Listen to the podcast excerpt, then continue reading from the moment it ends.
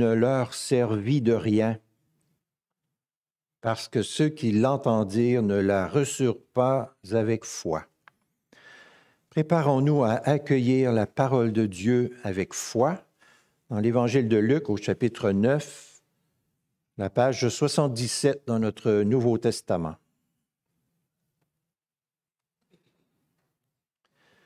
Luc, Luc 9, 18 à 27 sera notre lecture principale pour ce matin.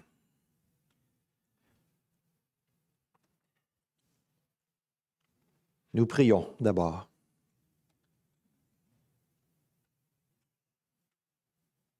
Éternel notre Dieu, il y avait des ténèbres à la surface de l'abîme et tu as dit que la lumière soit et la lumière fut.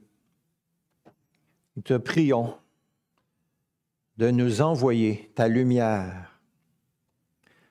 Cette lumière qui nous est nécessaire pour non seulement écouter, comprendre ta parole, mais pour voir comment ta parole doit changer, transformer, transfigurer, réformer nos vies pour que nous devenions de plus en plus semblables à Jésus-Christ.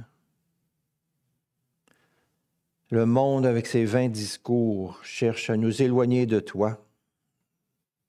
Mais ce matin, nous nous tournons vers toi. Nous voulons t'accorder toute notre attention.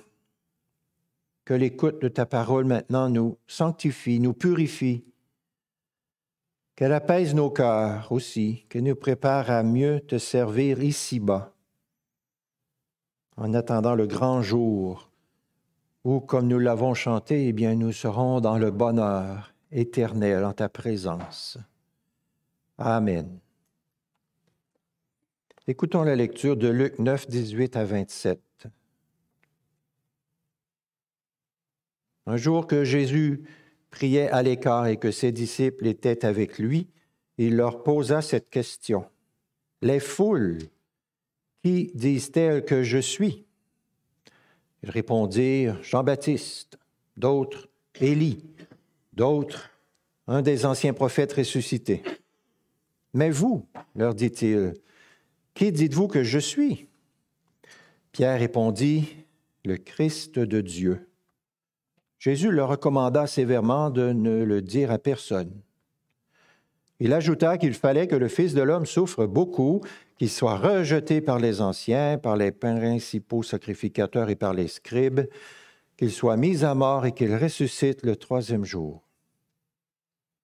Puis il dit à tous, Si quelqu'un veut venir après moi, qu'il renonce à lui-même, qu'il se charge chaque jour de sa croix et qu'il me suive. Quiconque, en effet, voudra sauver sa vie la perdra, mais quiconque perdra sa vie à cause de moi la sauvera. Et que sert-il à un homme de gagner le monde entier s'il se perd ou se ruine lui-même?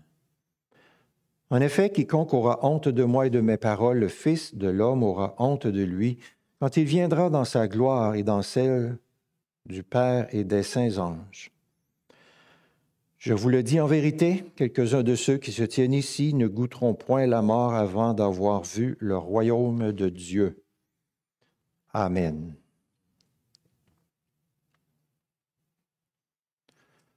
Dans un centre commercial bondé, une femme portait un t-shirt avec écrit en lettres majuscules Tout ce qui compte, c'est moi. Et ses actions renforçaient son message. Tout ce qui compte, c'est moi. Le jour de sa chute, Adam aurait bien pu porter ce t-shirt-là aussi. Et tous ses descendants, par la suite, auraient bien pu porter un t-shirt avec un tel message, puisque c'est devenu en quelque sorte la devise de l'humanité. Tout ce qui compte, c'est moi. Adam a cru le mensonge du diable qu'il pourrait expérimenter une plus grande liberté et un plus grand bonheur s'il se détournait, s'il s'émancipait de son Créateur et de ses consignes. Il pensait devenir libre et autonome, mais il a plutôt fait entrer dans sa propre vie et dans le monde entier le trouble, les misères de toutes sortes, la mort, une catastrophe sans pareil.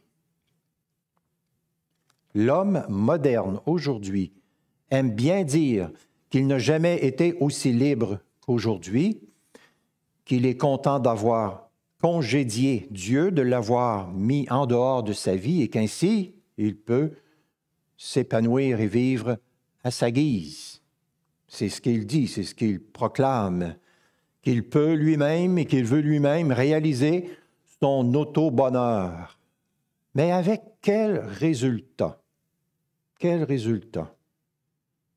Fiasco total, échec monumental. Il est aux prises avec euh, l'anxiété et des taux de dépression de nos jours jamais atteints dans le passé, semble-t-il. Son angoisse intérieure qu'il expérimente parce qu'il a chassé Dieu ne réussit pas à la calmer par tous les moyens qu'il cherche à utiliser, c'est sans succès. Le Fils de Dieu, qui est la vérité, nous dit dans le texte que nous avons lu au verset 25, que sert-il à un homme de gagner le monde entier s'il se perd ou se ruine lui-même? L'homme se perd et se ruine lui-même devant nos yeux, jour après jour. Il se perd et se ruine lui-même. Dieu nous fait un immense cadeau lorsqu'il vient nous dégager, nous désemprisonner de la devise Tout ce qui compte, c'est moi, et qu'il nous établit dans une nouvelle devise Tout ce qui compte, c'est la volonté de Dieu. Et vous comprenez bien que pour changer à ce point-là de devise de vie, ça prend absolument l'intervention souveraine, toute puissante de l'Esprit de Dieu qui vient nous convertir par la grâce de Dieu, qui vient nous transformer complètement pour que nous puissions avoir cette nouvelle intelligence, cette nouvelle orientation dans la vie. Gloire à son nom, c'est ce que Dieu accomplit en ses élus. Il nous délivre, il nous désemprisonne, il nous dégage. Le verset 23 de Luc 9 va retenir notre attention maintenant. Je le relis, verset 23, suivez avec moi dans votre Bible. Puis il dit à tous, si quelqu'un veut venir après moi, qu'il renonce à lui-même, qu'il se charge chaque jour de sa croix et qu'il me suive. Je ferai cinq remarques sur ce verset 23. Première remarque, le chrétien marche derrière Jésus. Il suit Jésus. Il ne marche pas devant, il ne mène pas Jésus, mais il suit. C'est l'appel de tout chrétien, de tout enfant de Dieu. Le verset 23 commence par Il dit à tous. Lorsque l'évangéliste Marc raconte la même histoire, il prend soin de préciser ceci. Jésus appela la foule avec ses disciples et leur dit. Autrement dit, ce que Jésus affirme ici, ce n'est pas juste pour une petite élite religieuse, pour les douze, ses amis. Non, non, non. Jésus parle ici de l'appel à la vie chrétienne disons, élémentaire. C'est quoi? Être chrétien? C'est renoncer à nous-mêmes, c'est se charger de notre croix chaque jour et c'est suivre Jésus. Ce n'est pas bon juste pour les apôtres, c'est l'appel de Dieu pour tous ses enfants bien-aimés. Si quelqu'un veut venir après moi, qu'il renonce à lui-même, qu'il se charge chaque jour de sa croix et qu'il me suive. Ce n'est pas optionnel, ce n'est pas facultatif. Jésus ne dit pas je vous dis quelque chose, mais c'est sans obligation de votre part, vous ferez bien comme vous voulez. Non, non, non, non, non. Tu veux me suivre? Renonce à toi-même. Le chrétien ne suit plus son cœur, il suit le Seigneur Jésus-Christ. Il est très heureux de le faire parce que quel bonheur de suivre le Seigneur Jésus-Christ, notre grand Sauveur. Quel bonheur. Deuxième remarque. Le contexte de cette parole de notre Sauveur ici, c'est l'annonce de ses souffrances à venir et l'opposition de l'apôtre Pierre contre ce que Jésus vient d'annoncer. Jésus vient de dire au verset 22 qu'il fallait que le Fils de l'homme souffre beaucoup, qu'il soit rejeté par les anciens, par les principaux sacrificateurs et par les scribes, qu'il soit mis à mort et qu'il ressuscite le troisième jour. Après que Jésus ait dit ça, les évangélistes Matthieu et Marc nous disent que l'apôtre Pierre n'était pas content, qu'il a fait des reproches à Jésus. Il a dit, Adieu ne plaise, Seigneur, cela ne t'arrivera pas. Quand on dit Adieu ne plaise, ça veut dire je ne suis pas d'accord avec ça. Il n'en est pas question. Et l'apôtre Pierre s'était insurgé contre l'annonce que Jésus allait souffrir et mourir. Il ne voulait rien savoir de ça. Lorsque Jésus dit, si quelqu'un veut venir après moi, qu'il renonce à lui-même, qu'il se charge chaque jour de sa croix, qu'il me suive, il est en train de continuer de s'adresser, oui, à la foule, mais aussi pour reprendre cet apôtre Pierre qui s'était opposé à lui. Jésus veut que ce soit très clair pour tout le monde, y compris l'apôtre Pierre, que si on veut suivre Jésus, eh bien, il faut suivre Jésus. Pas question de s'opposer, de protester, de se rebeller, de rechigner, de murmurer, de dire non, moi, pas d'accord. Non, non. Tu veux suivre, alors tu dois renoncer à toi-même. Parce que tout ce que le Fils de Dieu dit et enseigne et proclame, c'est bon, c'est pour notre bien, c'est pour notre plus grand profit. Si quelqu'un veut venir après moi, qu'il renonce à lui-même, qu'il se charge de sa croix chaque jour qu'il me suive. Tu as compris ça, apôtre Pierre? Plus de petites crises pour dire au Fils de Dieu qu'il se trompe, qu'il ne devrait pas faire ceci ou faire cela, que les choses ne devraient pas se passer comme lui, il a planifié. Plus d'attitudes qui disent, Seigneur, toi c'est moi qui vais décider, c'est moi qui vais mener ma vie à mon goût, selon mes caprices. Tu as compris ça aussi, peuple de Dieu? Il appartient au Seigneur de choisir la route que nous devons suivre, que nous devons emprunter. Renoncer à soi-même, c'est marcher derrière le Fils de Dieu sans essayer de lui dire comment il devrait se conduire. C'est la soumission joyeuse, dans la certitude qu'on suit la meilleure personne possible pour nous guider et nous diriger. Apocalypse 14, 4 parle de ceux qui suivent l'agneau partout où il va. Ah, que c'est beau! Ils suivent l'agneau partout où il va. Pas juste si ça leur tente ou si ça fait leur affaire ou de temps en temps ou spasmodiquement ou... Non, non, partout où va l'agneau, ils le suivent, ils sont derrière lui et ils le suivent. Que le Seigneur nous transforme pour que ce soit aussi quelque chose qui puisse être dit de nous. Suivre l'agneau partout où il va. Notre Sauveur nous a appris à prier que ta volonté soit faite sur la terre comme au ciel. Qu'est-ce que ça veut dire? Notre catéchisme de Heidelberg répond ceci à la question 124. Que nous renoncions à notre propre volonté et que, sans aucun murmure, nous obéissions à la volonté de Dieu qui seule est bonne. Je répète, que nous renoncions à notre propre volonté et que sans aucun murmure, nous obéissions à la volonté de Dieu qui seule est bonne.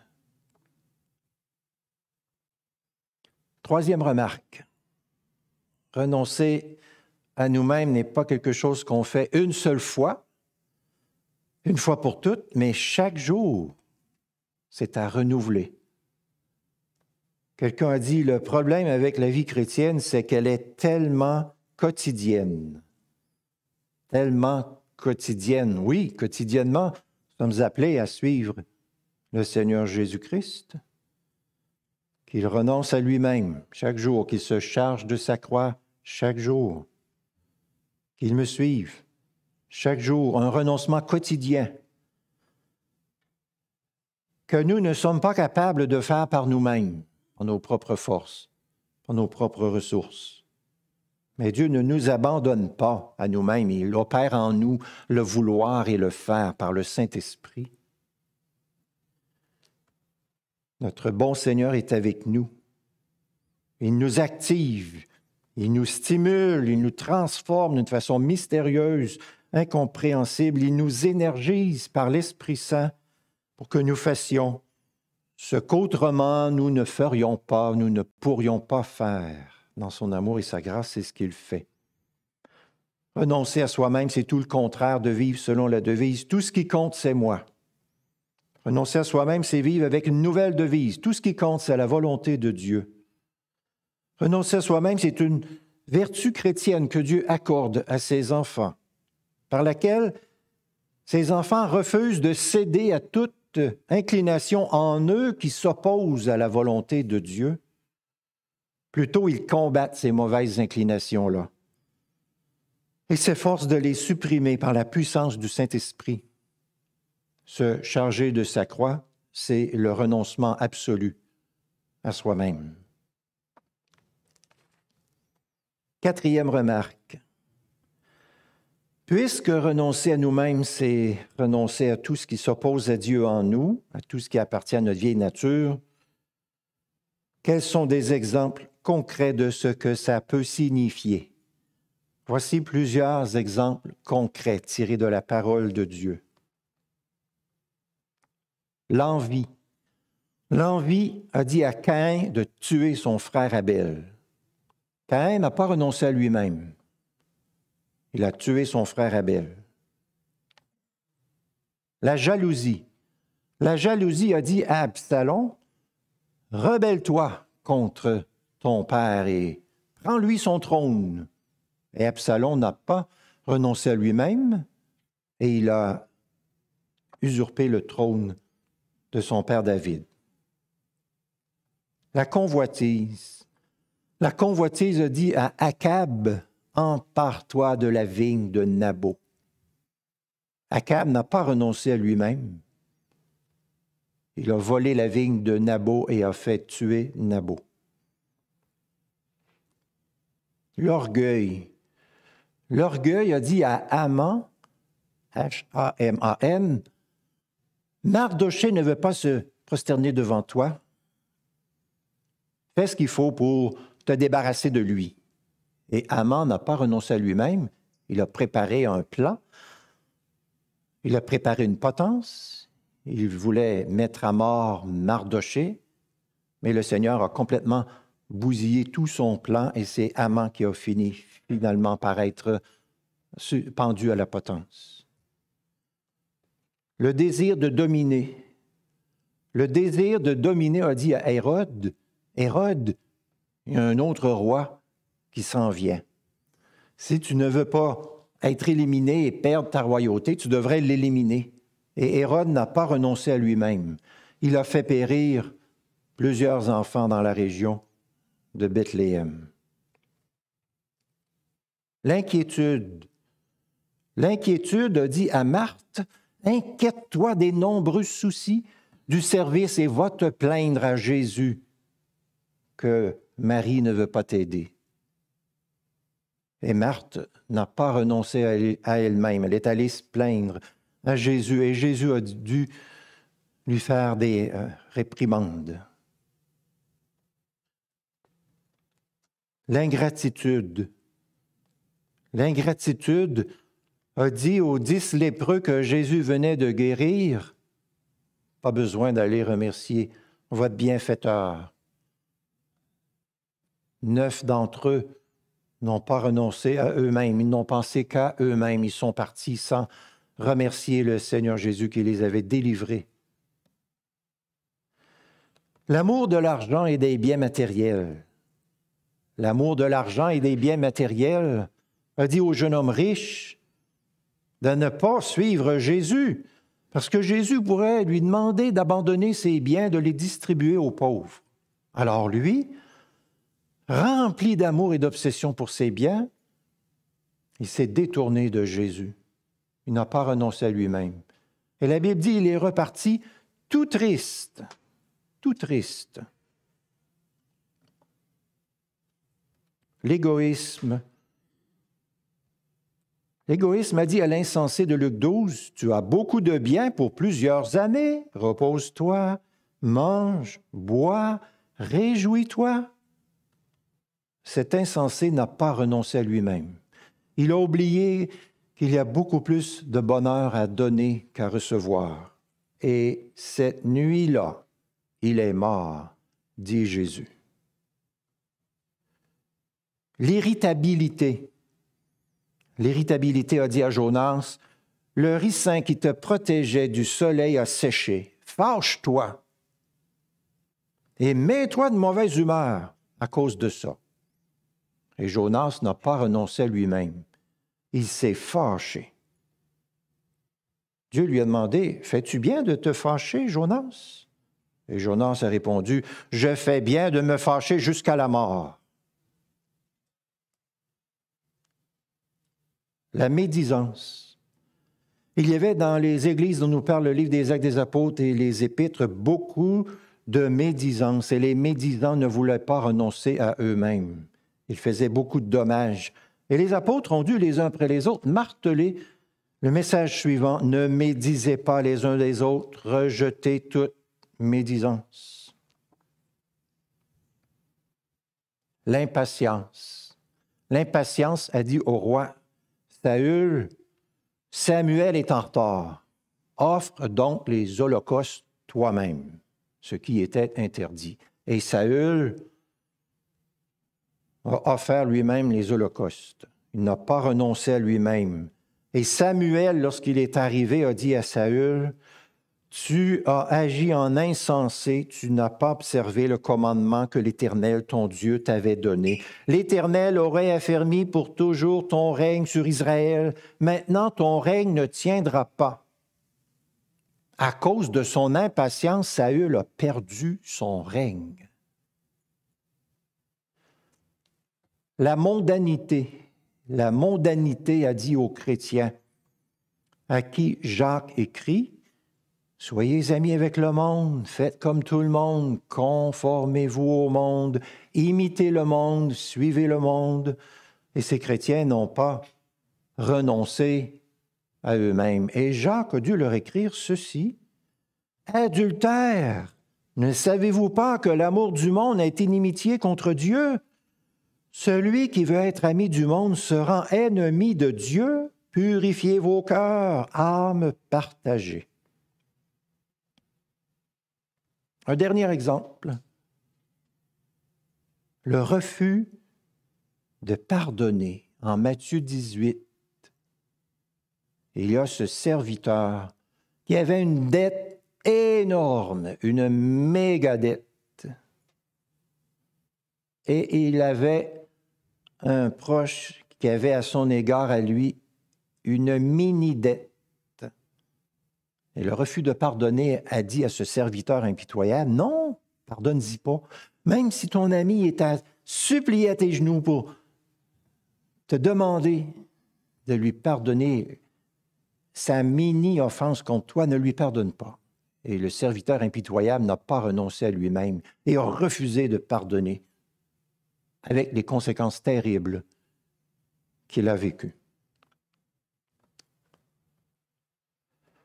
Cinquième remarque. Le message de Jésus, notre Sauveur, en Luc 9, 23, est complètement absent du discours public de nos jours et va contre-courant complètement de ce que véhicule notre époque. Le contraire de Renoncer à soi-même, c'est s'affirmer soi-même, se mettre en avant, s'exalter. Et c'est ce qu'on entend partout, quasiment partout, très, très régulièrement. Personne aujourd'hui ne parle Tu devrais renoncer à toi-même. On n'entend jamais ça. Mais on entend parler quasiment quotidiennement de l'estime de soi, de l'amour de soi, de l'affirmation de soi, de la confiance en soi, de la réalisation de soi, de l'accomplissement de soi, de l'épanouissement de soi, de la promotion de soi, de la recherche de soi, et on pourrait continuer, parce qu'il y en a beaucoup de ces expressions-là aujourd'hui qui façonnent le quotidien euh, dans les écoles, dans les médias, partout. Le discours populaire actuel se focalise, se centre et se recentre constamment, non pas sur nos devoirs et nos obligations face à nos semblables, et surtout pas encore moins sur nos devoirs et nos obligations face à Dieu, mais sur nos droits personnels et individuels. Les droits de la personne, les droits des travailleurs, les droits des prisonniers, le droit à l'avortement, le droit à l'orientation sexuelle, etc., etc. Dans notre âge de fragmentation individualiste extrême, tout ce qui compte pour le monde d'aujourd'hui, c'est nos droits. Et force est de constater que l'homme moderne estime avoir droit à tout comme un enfant gâté. Personne ne veut se priver de quoi que ce soit. Tout ce qui compte, c'est moi et ma satisfaction immédiate, ici, maintenant. Quand nous est-il rappelé que le grand Dieu créateur a le droit d'être servi et obéi, qu'il a des droits sur nous? On n'entend jamais parler de ça. Les coachs de vie ne parlent pas de ça. Les influenceurs ne parlent pas de ça. Jamais. Tout le message qu'on nous transmet constamment, c'est gâtez-vous, pensez à vous, estimez-vous, Mettez-vous en premier dans votre liste, vous êtes la personne la plus importante de l'univers. C'est ce qu'on nous dit, c'est ce qu'on nous répète partout. Tout ce qui compte, c'est moi, comme disait le T-shirt. Je parle du discours moderne, mais ceux qui connaissent bien la Bible, évidemment, savent que cette idolâtrie du moi n'est pas née hier matin. Elle est là dans le monde entier depuis la chute, depuis l'entrée du péché dans le monde les prophètes Ésaïe et Sophonie ont parlé très durement contre le peuple d'Israël et contre le peuple babylonien, en les reprenant parce que leur discours à ces peuples-là était devenu moi et rien que moi. C'est une expression qui est dans la Bible. En Ésaïe 48, en Ésaïe 47 et en Sophonie, 2, 15, ce sont les mots mêmes que ces prophètes utilisent pour reprendre et saisir les peuples. Vous dites moi et rien que moi. Le prophète Jérémie dit, Ainsi parle l'Éternel, revenez chacun de votre mauvaise voie, réformez vos voies et vos agissements. Mais ils disent, Inutile d'insister, nous suivrons nos idées. Nous agirons chacun selon l'obstination de notre mauvais cœur. Nous ne voulons point écouter la parole que tu nous as dite au nom de l'Éternel, mais nous voulons agir selon toute parole qui est sortie de notre bouche. Jérémie s'adressait au peuple de Dieu. Dans le Nouveau Testament, l'apôtre Paul s'attriste beaucoup et écrit en Philippiens 2, 21, Tous cherchent leurs propres intérêts et non ceux du Christ Jésus. Paul s'afflige et parle de la situation de l'Église. Il écrit à Timothée, Sache que dans les derniers jours surgiront des temps difficiles, car les hommes seront égoïstes, ils aimeront leur plaisir plus que Dieu. On se dit, mais comment pourrait-on décrire mieux que ça notre euh, monde d'aujourd'hui, notre société, notre génération actuelle?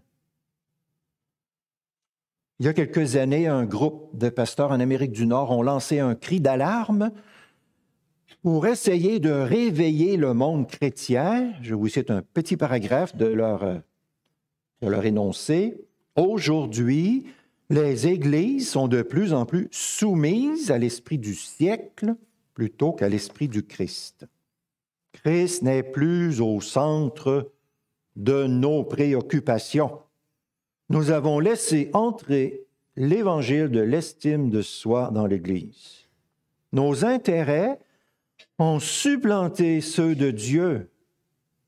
La recherche de l'épanouissement du moi, celle de l'auto-estime ou de la réalisation personnelle sont partout. Nous nous exhortons à nous repentir de ce péché.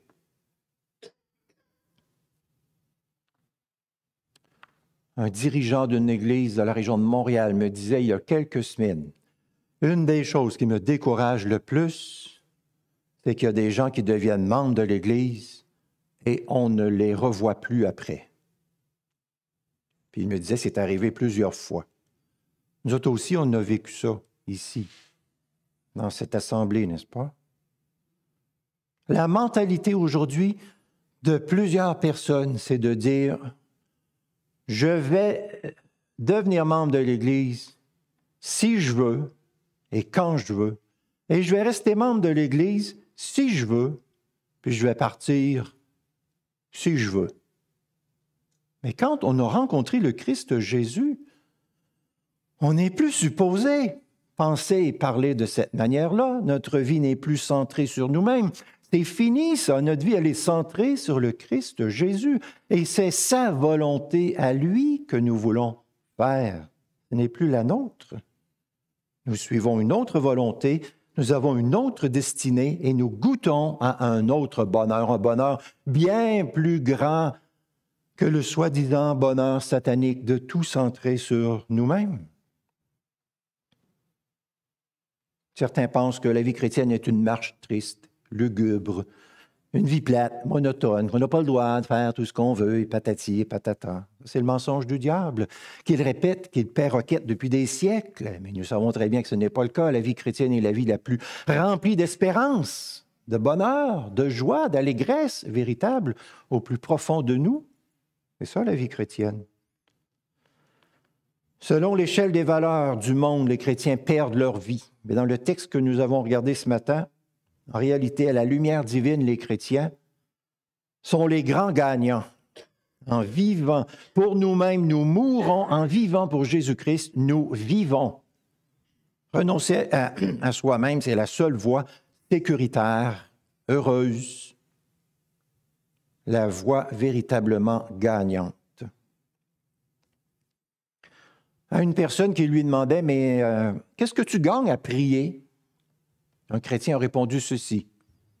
En réalité, en prier, à prier, je perds beaucoup de choses.